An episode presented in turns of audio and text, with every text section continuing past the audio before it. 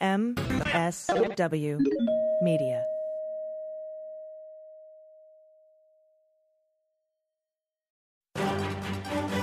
Sure looks like the Supreme Court's going to make it hard for Congress to get a hold of Trump's tax returns. How can there be oversight of Donald Trump? Let's get on topic.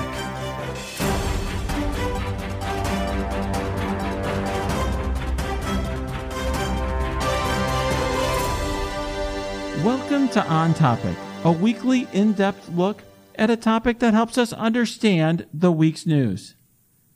My name's Renato Mariotti. I'm a former federal prosecutor, a practicing lawyer, and a CNN legal analyst. And I'm joined by my friend Patty Vasquez, the host of The Patty Vasquez Show, who joins us regularly on this podcast. But before we get to our episode this week, I want to thank our patrons who brought you this episode, with special thanks to Michelle Dew, Eric DeWurst, James Fromier, Jay Gelhausen, Jamie Gordon, Steve Hungsberg, Shana Wachinski, and an anonymous patron. You could become a patron, too, on our website, ontopicpodcast.com, all one word. Just click the support link at the top of the page. Well, Patty, this is such an important topic because I think a lot of people are convinced that at this point, Donald Trump won't have any oversight until and unless he's thrown out of office. Yeah, I mean, you know, there's a significant just hunger for justice, and that's been true since the very beginning, even before he won. You know, people were so fed up with his hubris, with his lying, with what seemed to be a cover-up. And then, you know, to perpetuate that throughout his presidency, and now that we're in a crisis, I mean, people just would like some idea that there's going to be justice. Don't you think? I think so. I think that part of it too is that people have an expectation that the legal system in this country is such that if you've done something wrong, and that's broadly defined by a lot of folks, that, oh, you're going to get caught, you're going to get punished. You know, in most people's minds that if you do something that's wrong, you're going to go to jail or there's going to be some severe consequences. And I think for a lot of people over the last few years, they've learned some tough lessons, which is that, you know, first of all, not all things that are against the law are crimes. It's a lot of things that are against the law aren't even enforceable. And that when the person who is committing wrongdoing is the president of the United States, it can be really hard for that person to be held accountable at all. And that's really what it's about, is accountability. And I guess, you know, those who would argue on behalf of the president, not just his team, but apparently some of my family members, which is fun, is that, you know, that he could get away with anything just because he's the president of the United States, that as the leader, you know, he can't be held to the same standards as everybody else, I think is appalling to most of us. Well, for sure. I mean, it goes back to Richard Nixon, right? Where, you know, he said if the president does it, then by definition, it's not illegal, right? And I think that animates some of this here. You know, just today, we're recording this on Friday, May 1st. You know, the new press secretary said that, well, as to sexual assault allegations against Trump, the voters spoke, and it was the election that exonerated him, right? And it's the sense that if you're elected president, it washes away your sins, like Pontius Pilate washing his hands, right, of any blood or whatever. It's the sense that it cleans you. And the fact of the matter is, I think it's going to present some difficult challenges. I mean, what I think is that it's going to be very hard to get to the bottom of a lot of these things before the 2020 election in November. And, you know, if Trump doesn't win, I think what may happen is there could be revelations over the course of years to come. And it'll be interesting to see what prosecutors do, what the next administration does, you know, regarding any sort of investigation into those matters. What, in your opinion, would be the drive? I mean, obviously it's you know, if it continues to be a criminal investigation, but once he's not president, what kind of sense of urgency do you think there will be? I don't know. I've heard a spectrum on that. In other words, I've had some lawmakers, people in Congress, tell me that they thought the next administration would not go after Trump at all, because a new administration would want to pass their agenda, would want to be focused on doing things to help people, and that they know the voters are going to be focused on that and get you results, and that going and looking back at everything Trump did and looking to the past is going to just take focus and energy away from what the administration's doing. So that lawmaker's view was essentially that nothing's going to happen. Now, what I think would be, from my perspective, I think it would be hard if the judge, you wouldn't, I think there will be some pressure on the next president to look into these matters. And I don't think that person is going to want to say, well, I have decided to exonerate Trump, or we're not going to look into it. So I think it'll end up probably being left, in my mind, to DOJ professionals, career professionals. Right. And again, I don't see, and as you mentioned, there's going to be a drive to recover from this crisis that will definitely remove the sense of urgency. So I don't know. It's and not much is going to get done before the general in November. Well, without a doubt. I mean, I think it is, we used to joke before this pandemic that, the news cycle moves so fast, like, oh my God, it's only Tuesday and all this has happened. Or, can you believe that the whistleblower's report came out, X number of months ago, that sort of thing. And now with the pandemic, things are even more exaggerated in that way. I mean, I can't remember, right, what the conversations were before that. It's like it's taken over everything, and it's really transformed our lives in a short period of time. And it's hard for me to believe that we will, completely snap out of that by November. I agree. Well, and we are once again divided, partly geographically, ideologically, in most parts of the country when it comes to, the idea that he's holding blue states hostage in order to make them, and I saw on your Twitter feed about sanctuary cities and, governors who he, thinks are not respectful enough or grateful enough. This is, it's mind-boggling that we're in this position during a crisis when people are dying. It is. And I will say that, a topic that, is worth examining and we may end up examining in the future is, does the president even have the authority to do something like that? To say, I'm not going to send you this funding unless you do something that I want, like get rid of sanctuary cities. And the short answer is, Congress in its spending power has the power to attach strings to money that it sends. In other words, Congress can say, they have the power of the purse, and they can say, we'll send you these highway funds to repair highways in your state if you make the speed limit 55 or something. Right. They actually did that, and that's actually an actual example. And that was the case that went to the Supreme Court. But the Supreme Court had some limits around that and essentially said that, if it's only when that's the strings are attached to have some relationship with what the money's for, first of all, okay? And second of all, that it's not coercive, that it's not so much money and such a dire thing that it's coercive. Here, I don't think it would pass that test. Well, okay, and that brings us to something that I know isn't part of the conversation that we're going to be having with our guest, but, I wonder what it's like in other states, because in Illinois, we obviously, Governor Pritzker has a very favorable approval rating, as does Mayor Lightfoot. The thing that concerns me is a lack of local representation. The governor has not met with the General Assembly, except for what I understand, one conference call that lasted for about 20 minutes to half an hour.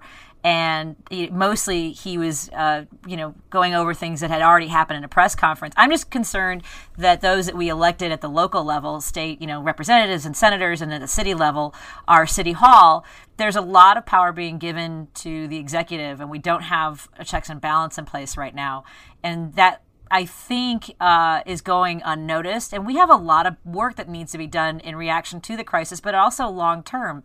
We have a budget that needs to be passed by the end of May, and that's not going to happen if the General Assembly does not convene. Anyway, that's just one of the things that has struck me during this crisis. I think at the state or the federal level, when there's a crisis, It typically, it's up to the executive to respond, and that's the point at which the executive often gets what it wants and is able to make changes to the law or obtain funding or other things that it wants. And whether it's 9/11 for George W. Bush or the coronavirus crisis for governors, I do think that is the case.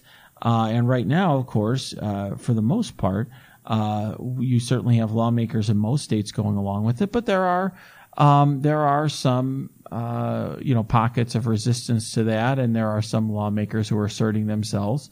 They narrowly escaped a voice vote in Congress, recently, and here in Chicago in the City Council they voted against giving the mayor some additional authority, spending authority she wanted. So, I think that there is starting to become some pushback. And it'll be interesting to see how that develops between now and November, because it seems to me that the virus and the response to the virus is sort of dwarfed every other issue now. There really is not another issue on people's minds. I know. And in order to recover, we need to start thinking about a lot of those. Obviously, we need to respond so that folks who are afraid of, not being able to buy their groceries or pay their rent, and have employment when this is all over. There are things I think that can be addressed now for the long term that I was just a little surprised that that's not being addressed in a more meaningful way. Well, anyway, yeah, that's just me. Yeah. Well, we've got a long road ahead, and obviously we still have an election that is important. I have been doing what I can. I just did a video conference this week for the Postcards to Wisconsin program that Indivisible Chicago is doing. I know there are many other, I'm sure many of our listeners are getting involved in the upcoming election. Our last podcast got a lot of reaction in terms of how to best put on an election during a pandemic. And that may really change and inform, I think, the answer to the ultimate question that we're discussing today, which is oversight over Donald Trump. So let me bring in our guest now. We have a great guest this week. Kate Shaw is a professor of law and the co-director of the Florsheimer Center for Constitutional Democracy at the Benjamin Cardozo School of Law. Before joining the law school, she worked in the Obama White House Counsel's Office, and she also clerked for Justice John Paul Stevens of the United States Supreme Court, and then as well as Richard Posner on the Court of Appeals. She is a constitutional law scholar, and she has written for a number of popular outlets. And, of course, she's also the Supreme Court contributor for ABC News. So now let's bring in Kate Shaw. Welcome to the podcast, Kate. Thank you so much for joining us. My pleasure. Thanks for having me. So I have to say I was very surprised to see the Supreme Court ask the parties to brief whether or not the issue of essentially the enforceability of this subpoena for Trump's tax returns was a political question. And I'm curious, maybe as a starting point, can you explain to us exactly what happened this week with that? Sure. So, and maybe I'll take a step back and just talk a little bit about the cases in general, just sort of because there are three of them and they present slightly distinct issues. But basically, these are all cases involving subpoenas directed to financial institutions that seek financial records that involve the president. So there's no subpoena that has been issued to the president or any other government entity, right? These are private institutions. But of course, the president's documents are among the documents that are sought by the subpoenas. So one case involves a subpoena issued by the House Committee on Oversight and Reform. Another one involves a Financial Services Committee subpoena. So those are the two congressional subpoena cases. And then there's a third case actually involving a subpoena from a Manhattan grand jury. In all of those cases, it's actually the president and his private lawyers who have filed lawsuits seeking to block these institutions from complying with the subpoenas, either the congressional subpoenas or the grand jury subpoena. And in all of those cases, the president has lost soundly in the lower courts. And of course, now the cases are before the Supreme Court. So the development that you referenced just from the last week is that at the 11th hour, just about 2 weeks before the arguments are scheduled, the Supreme Court has asked the parties to brief whether these cases, just the congressional cases, not the New York grand jury case, present what's known as a political question, meaning that courts actually can't resolve these cases at all. And I was also really surprised. This is not an argument that really anyone has made in these cases below. And it's hard to see how the traditional criteria for determining whether something is a political question would be satisfied here. So I don't think we should assume that that's what the court is planning to do, but it certainly suggests that some of the justices might be interested in taking this kind of an off-ramp. Well, let's talk about that, because I think for a lot of our listeners, they're like, okay, what is a political question? What does that even mean? So can you explain to us what that means in this context? Absolutely. So there are a certain category of cases that the Supreme Court has basically held present what are called political questions, meaning that courts just can't resolve them at all. And the reason that the court has given that for sort of deciding that some cases present political questions are in the main twofold. So one, the Constitution has basically given another institution the final authority to answer a particular kind of question, and so courts just have no role to play. A good example of a case like this is actually a case from 1992 involving impeachment procedures. This involved the impeachment of a federal judge, not the impeachment of a president, but this judge basically challenged the procedures that the Senate was using to try him, and the Supreme Court said, it's not really up to us to decide what is fair or proper when it comes to structuring impeachment trials. The Constitution gives the Senate the power to try all impeachments, and the Senate has the power to make its own rules. And whether or not you're happy with the way the Senate has decided to conduct your trial is sort of between you and the Senate. This is not something for courts to weigh into or to resolve. So that's sort of one category. The Constitution has given another institution or another branch of government the kind of final authority to answer some kind of question. And then the other big category of cases that the court has decided present political questions are cases where the court has said that the questions just don't lend themselves to kind of judicially manageable standards for answering them. So some things might be important. There might be, even sort of wrongs or injustices, but there's no way for courts to fashion rules or doctrine to resolve those kinds of disputes. And so there are other factors or criteria the court has from time to time announced in political question cases, but those I think are the most important ones.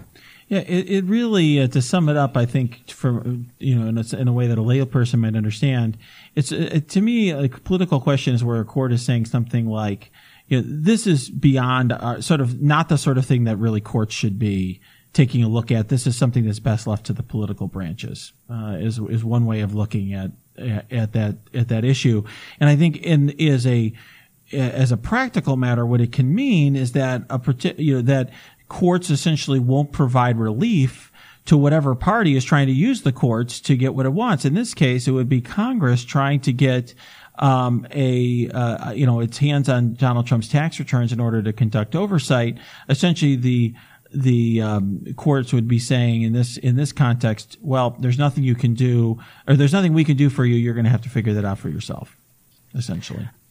I mean, yes, no. So all of that is definitely right. I mean, the one question is, it is the president who has actually invoked the authority of the federal courts here, right? The president has gone to court to block compliance with subpoenas rather than Congress having gone to court seeking to enforce its subpoenas. So that, I think, is an important sort of question of the posture of the case. Because it's actually the case that from at least early in the litigation, Mazars, right, one of the recipients of the subpoenas, this is the president's longtime accounting firm, indicated that it stood ready and willing to comply with these congressional subpoenas. So it actually didn't raise any objections on its own. It has said throughout, we'll basically do whatever we're told to do here, and filed a statement in the Supreme Court actually saying we're not going to participate at all. So, I do think that just, it's an important kind of slight distinction, I think, in framing. If Congress was going to court seeking to enforce its subpoenas, which Congress does, and the court were considering whether to decide this was a political question, and so it really wasn't going to force anybody to comply, then I think a decision that this was a political question would obviously be something that would injure Congress, right, which would undermine its ability to enforce its edicts. But I think it's a little more complicated here because, if the court were to hold that these cases present political questions and you know, it's not going to make any sort of ultimate determination about the permissibility of these subpoenas and that they do seek information that includes the president's financial records. It may still be the case that actually that's a win for Congress, because Congress has issued these subpoenas. The subpoenas carry force on their own, and these banks or these financial institutions, right, because it's Mazars and it's Deutsche Bank, right, these are the entities involved, if their position hasn't changed, they may decide to just comply with these subpoenas and produce the documents. Because again, it's not that they have said, we're not going to give you anything unless a court tells us to, right? Because a congressional subpoena, despite the Trump administration's, sort of undermining of this tradition of compliance with subpoenas. Subpoenas are typically, they carry the force of law. There's a sort of long history here in terms of Congress has arguably undermined its own enforcement authority by seeking pretty regularly to go to court to try to enforce its subpoenas or relying on the executive branch to do so. But in theory, even without, getting to questions about whether the Congress could send its sergeant at arms or impose fines directly, just by virtue of the legal force that the subpoenas, on their own carry, they should require compliance. And I think there's a very good chance that if this case were dismissed as a political question, or as a case presenting a political question, these third parties might well decide to just comply.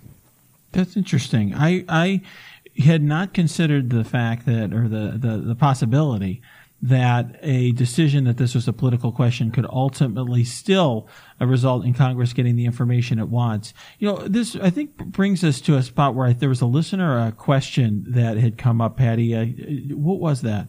Well, it's in regards to, if it's decided that it's a political question, is there any remedy to enforce a duly enacted statute besides impeachment and removal? And if that's the only remedy, then how can our system of government even function? Yeah. Well, so look, I think that question would be a really important one if the subpoenas had been directed to the president or to somebody in the executive branch, the Treasury Secretary. There actually is another case involving a congressional subpoena from the Ways and Means Committee to the Treasury Secretary directly seeking the president's taxes. But that case has been stayed. I think maybe in January it was stayed. So that's not before the court now. But then I think, so if, say, the court said that's a political question, we'll let Congress and the executive branch work it out, then I do think that stalemate would hugely redound to the benefit of the executive branch, which would say, sorry, we're not complying with your subpoena. And then I think your listener is probably right to suggest that, the ballot box and impeachment are the main remedies, that the political process might offer. And I think that are softer kind. There, even in those circumstances, there could be softer kinds of tools that Congress could wield, right? Congress obviously has the power of the purse. Congress could call before various committees the Treasury Secretary, other members of the administration to try to, embarrass them or to just seek information about their noncompliance. So it's not as though, those are, again, softer kinds of tools or powers. But I think that the listener raises that, I think, real concern that that for a system in which kind of, ambition countering ambition, power checking power, that's all really quite central. The idea that Congress would be sort of defanged in its ability to actually compel the production of information or testimony, which has been, extremely well settled, I think would be one that might well sort of really empower the president in a way that would upset this kind of delicate balance of powers. But as I said before, because these subpoenas are directed to third parties, I think, I don't think it's necessarily the case that a political question finding clearly benefits the president in this posture. It's interesting, Kate. I will say that as somebody who's not a Supreme Court scholar or practitioner in the way that you have been, when I saw the fact that the court raised this issue, that neither of the parties had briefed or had raised, neither of the two sides had raised the issue, it seemed to me that there's a pretty strong possibility that the court was going to go that direction. Do you agree with that as somebody who studied the issue? Yeah, I didn't see it and conclude that the court will, more likely than not decide to resolve the case on those grounds. But, clearly it's the case that 4 or 5 justices at a minimum are interested in pursuing that possibility. I think it's a really charged set of questions. And it's, you know, an election year and, you know, impeachment only a couple of months in the rearview mirror. And I think that they would very much like not to resolve this kind of potentially high stakes dispute. And so they're exploring this possibility. And look, the political question doctrine, gets more workouts in some sort of moments than others. But it is the case that last term, a bare majority, 5 justices held that partisan gerrymanders are non-justiciable, right, present a political question. And thus, this is after years of kind of wrestling with this question of whether courts might be able to police, excessive use of partisanship in drawing legislative districts. So this court has certainly shown itself willing to, and even in a, charged and divisive and high stakes case, to decide that something presents a political question. So yes, I think there is every reason to believe.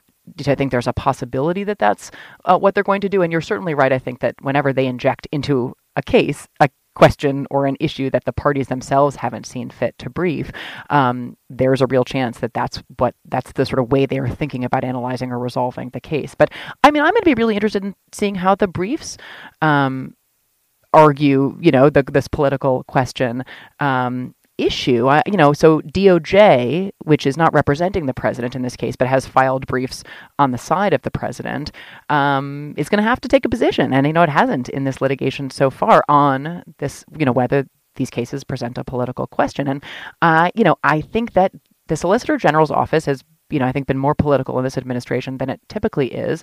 But is supposed to just do its sort of best analysis of the law. And I think it's difficult to read the political question cases and see how this case presents a political question. And then, as we were just talking about, it's not totally clear how the president's interests are advanced, if they are in fact advanced by a finding that this case presents a political question because of this voluntary compliance possibility.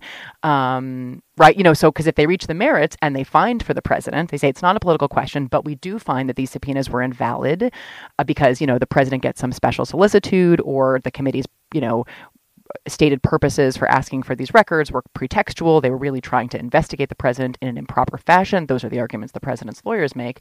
If the court does find that, then of course the president does win and the records don't get produced. So in some ways, you can imagine gaming this out such that the president has a cleaner win if the court reaches the merits and finds for him than this kind of potentially murkier political question holding. So I think there are going to be very difficult strategic decisions for the all the parties to make in terms of what to say about the political question doctrine in their briefs. Well, that's interesting. I think this leads us to another question from our listeners. Patty, what was that one? They're asking if it muddies the judiciary's ability to come to a clear conclusion when DOJ inserts themselves into these civil cases in various ways with opinions, memos, when Trump is being privately represented and objecting to many subpoenas in his personal rather than professional capacity. Yeah, I think that's a really important question, right? As I said at the outset, this is not a case in which DOJ is representing the president. He has private lawyers.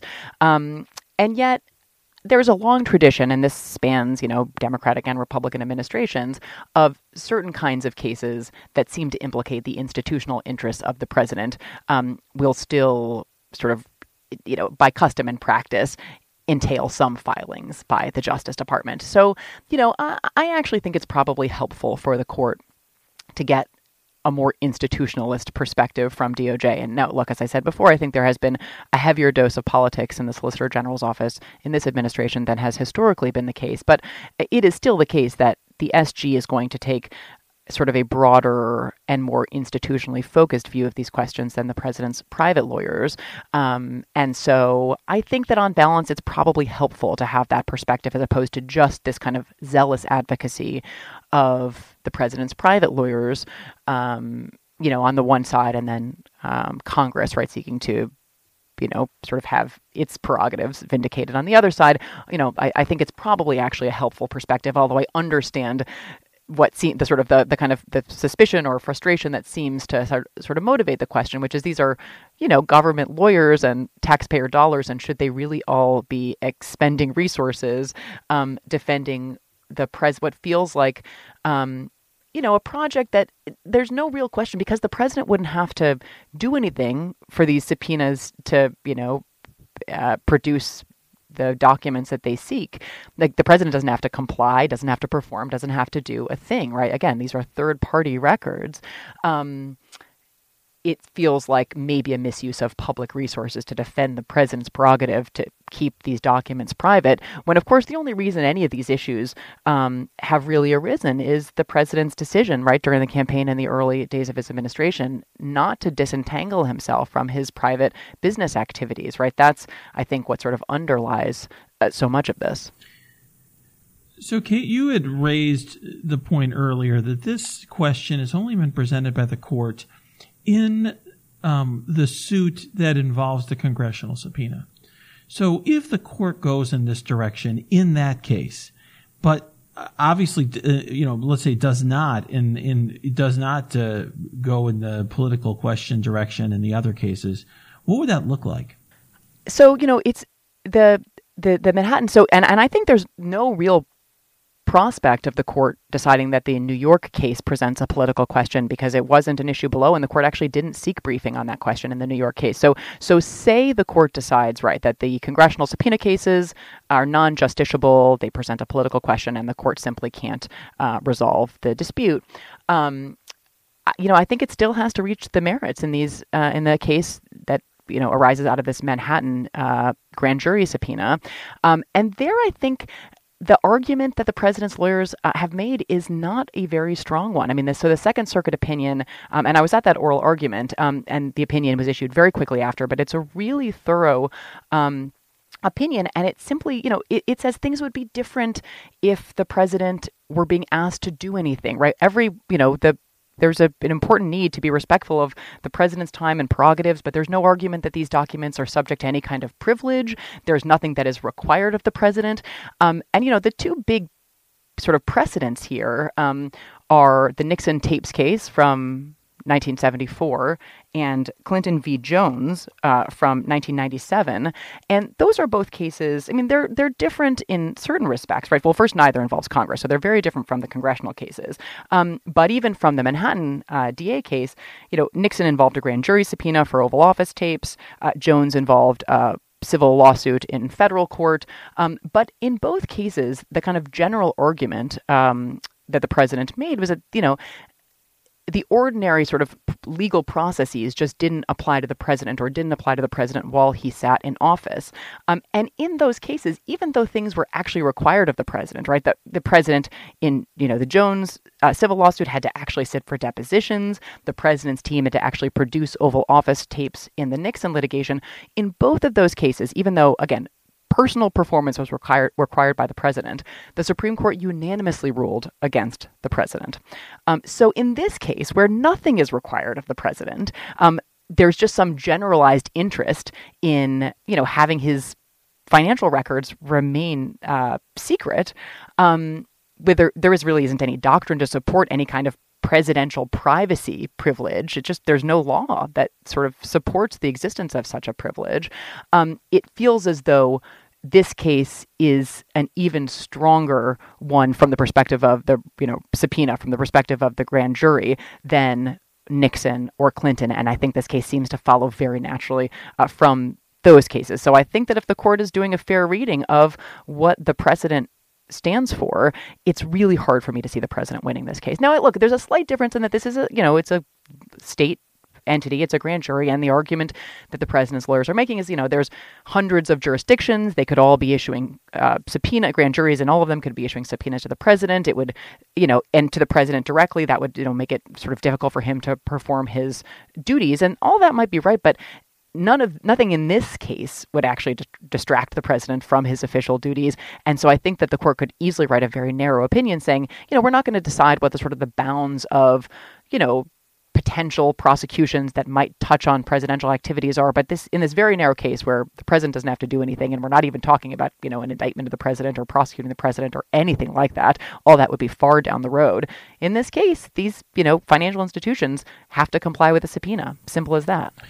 Wow, that's interesting. So, that would, I think, mean that this issue of whether or not there's a political, whether or not the court finds that the issue that's presented in the congressional subpoena case is, in fact, a political question, may really end up being a moot point.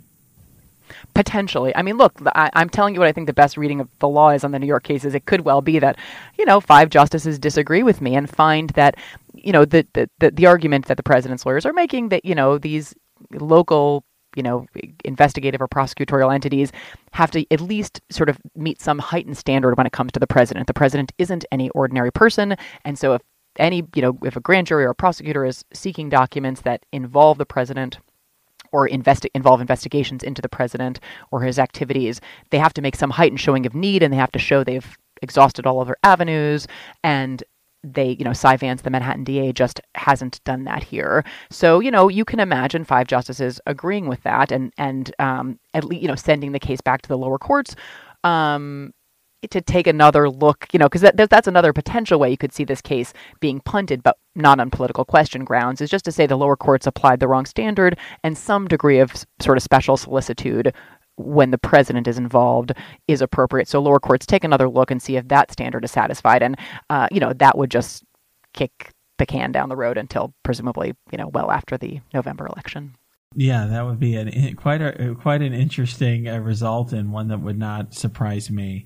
Well, I've got to say, Kate, that, you know, a lot of our listeners, I think, have, you know, had their eyes open about how the legal system works over the last few years. They had this notion that subpoenas are always responded to immediately, that when there's a violation of the law, it's always enforceable. It's usually always criminal, I think, in their mind. And I think a lot of people have learned that isn't quite the case, that it's a little bit more complicated than that.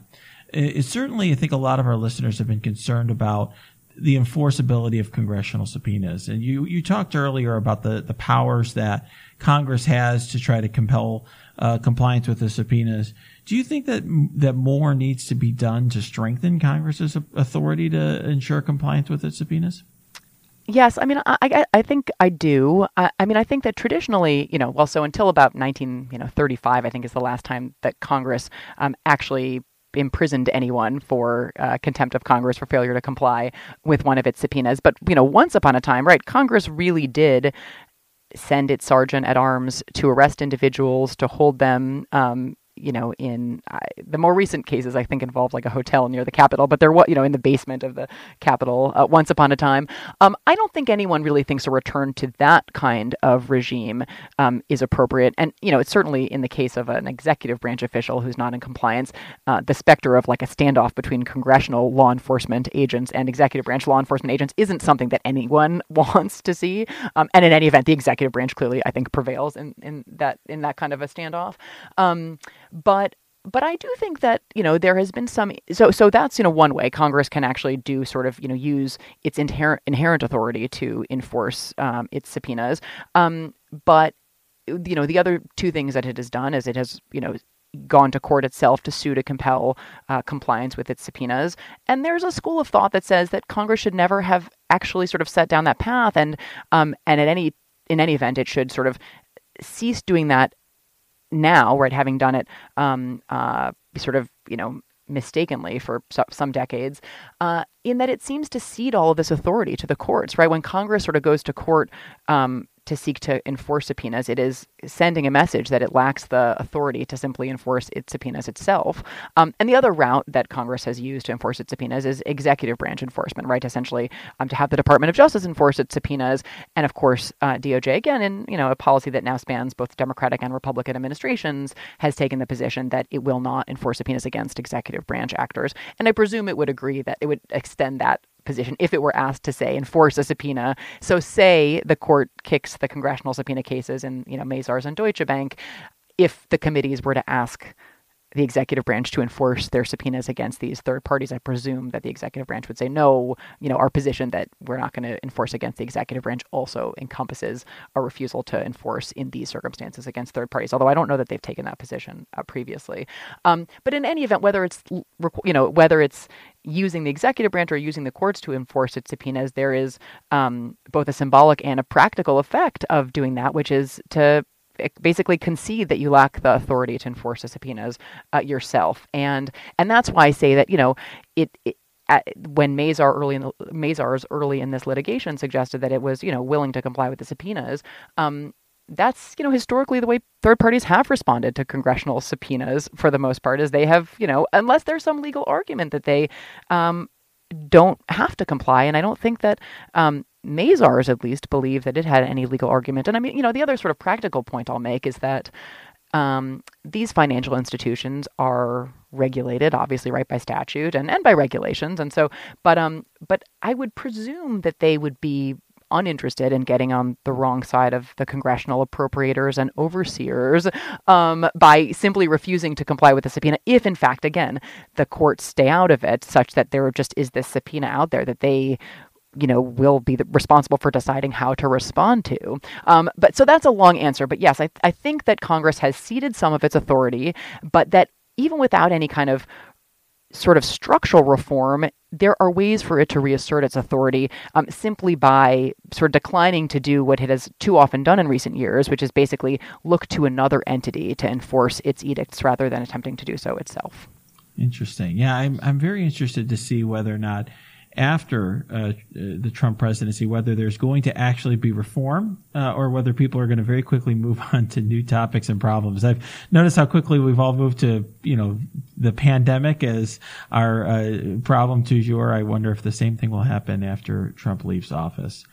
Well, from the perspective of history, for whatever it is worth, you know, post-Nixon, there were actually a meaningful round of things like ethics reform, campaign finance reform. So it certainly is the case that sort of in the wake of a scandal-laden presidency, legislative action, you know, at least sometimes does follow. So I wouldn't be surprised if we see, and I'm not exactly sure of the topics on which we would see, but I think that one of the big takeaways of the last 3 years has been, you know, how kind of norm governed, you know, the practice of the executive branch has been, and that there are spaces where, you know, kind of formalizing into law some of what was once subject simply to kind of norms and practices would be a good development. And so, and I don't imagine that that's going to fall away, you know, based on intervening developments, but I suppose you never know.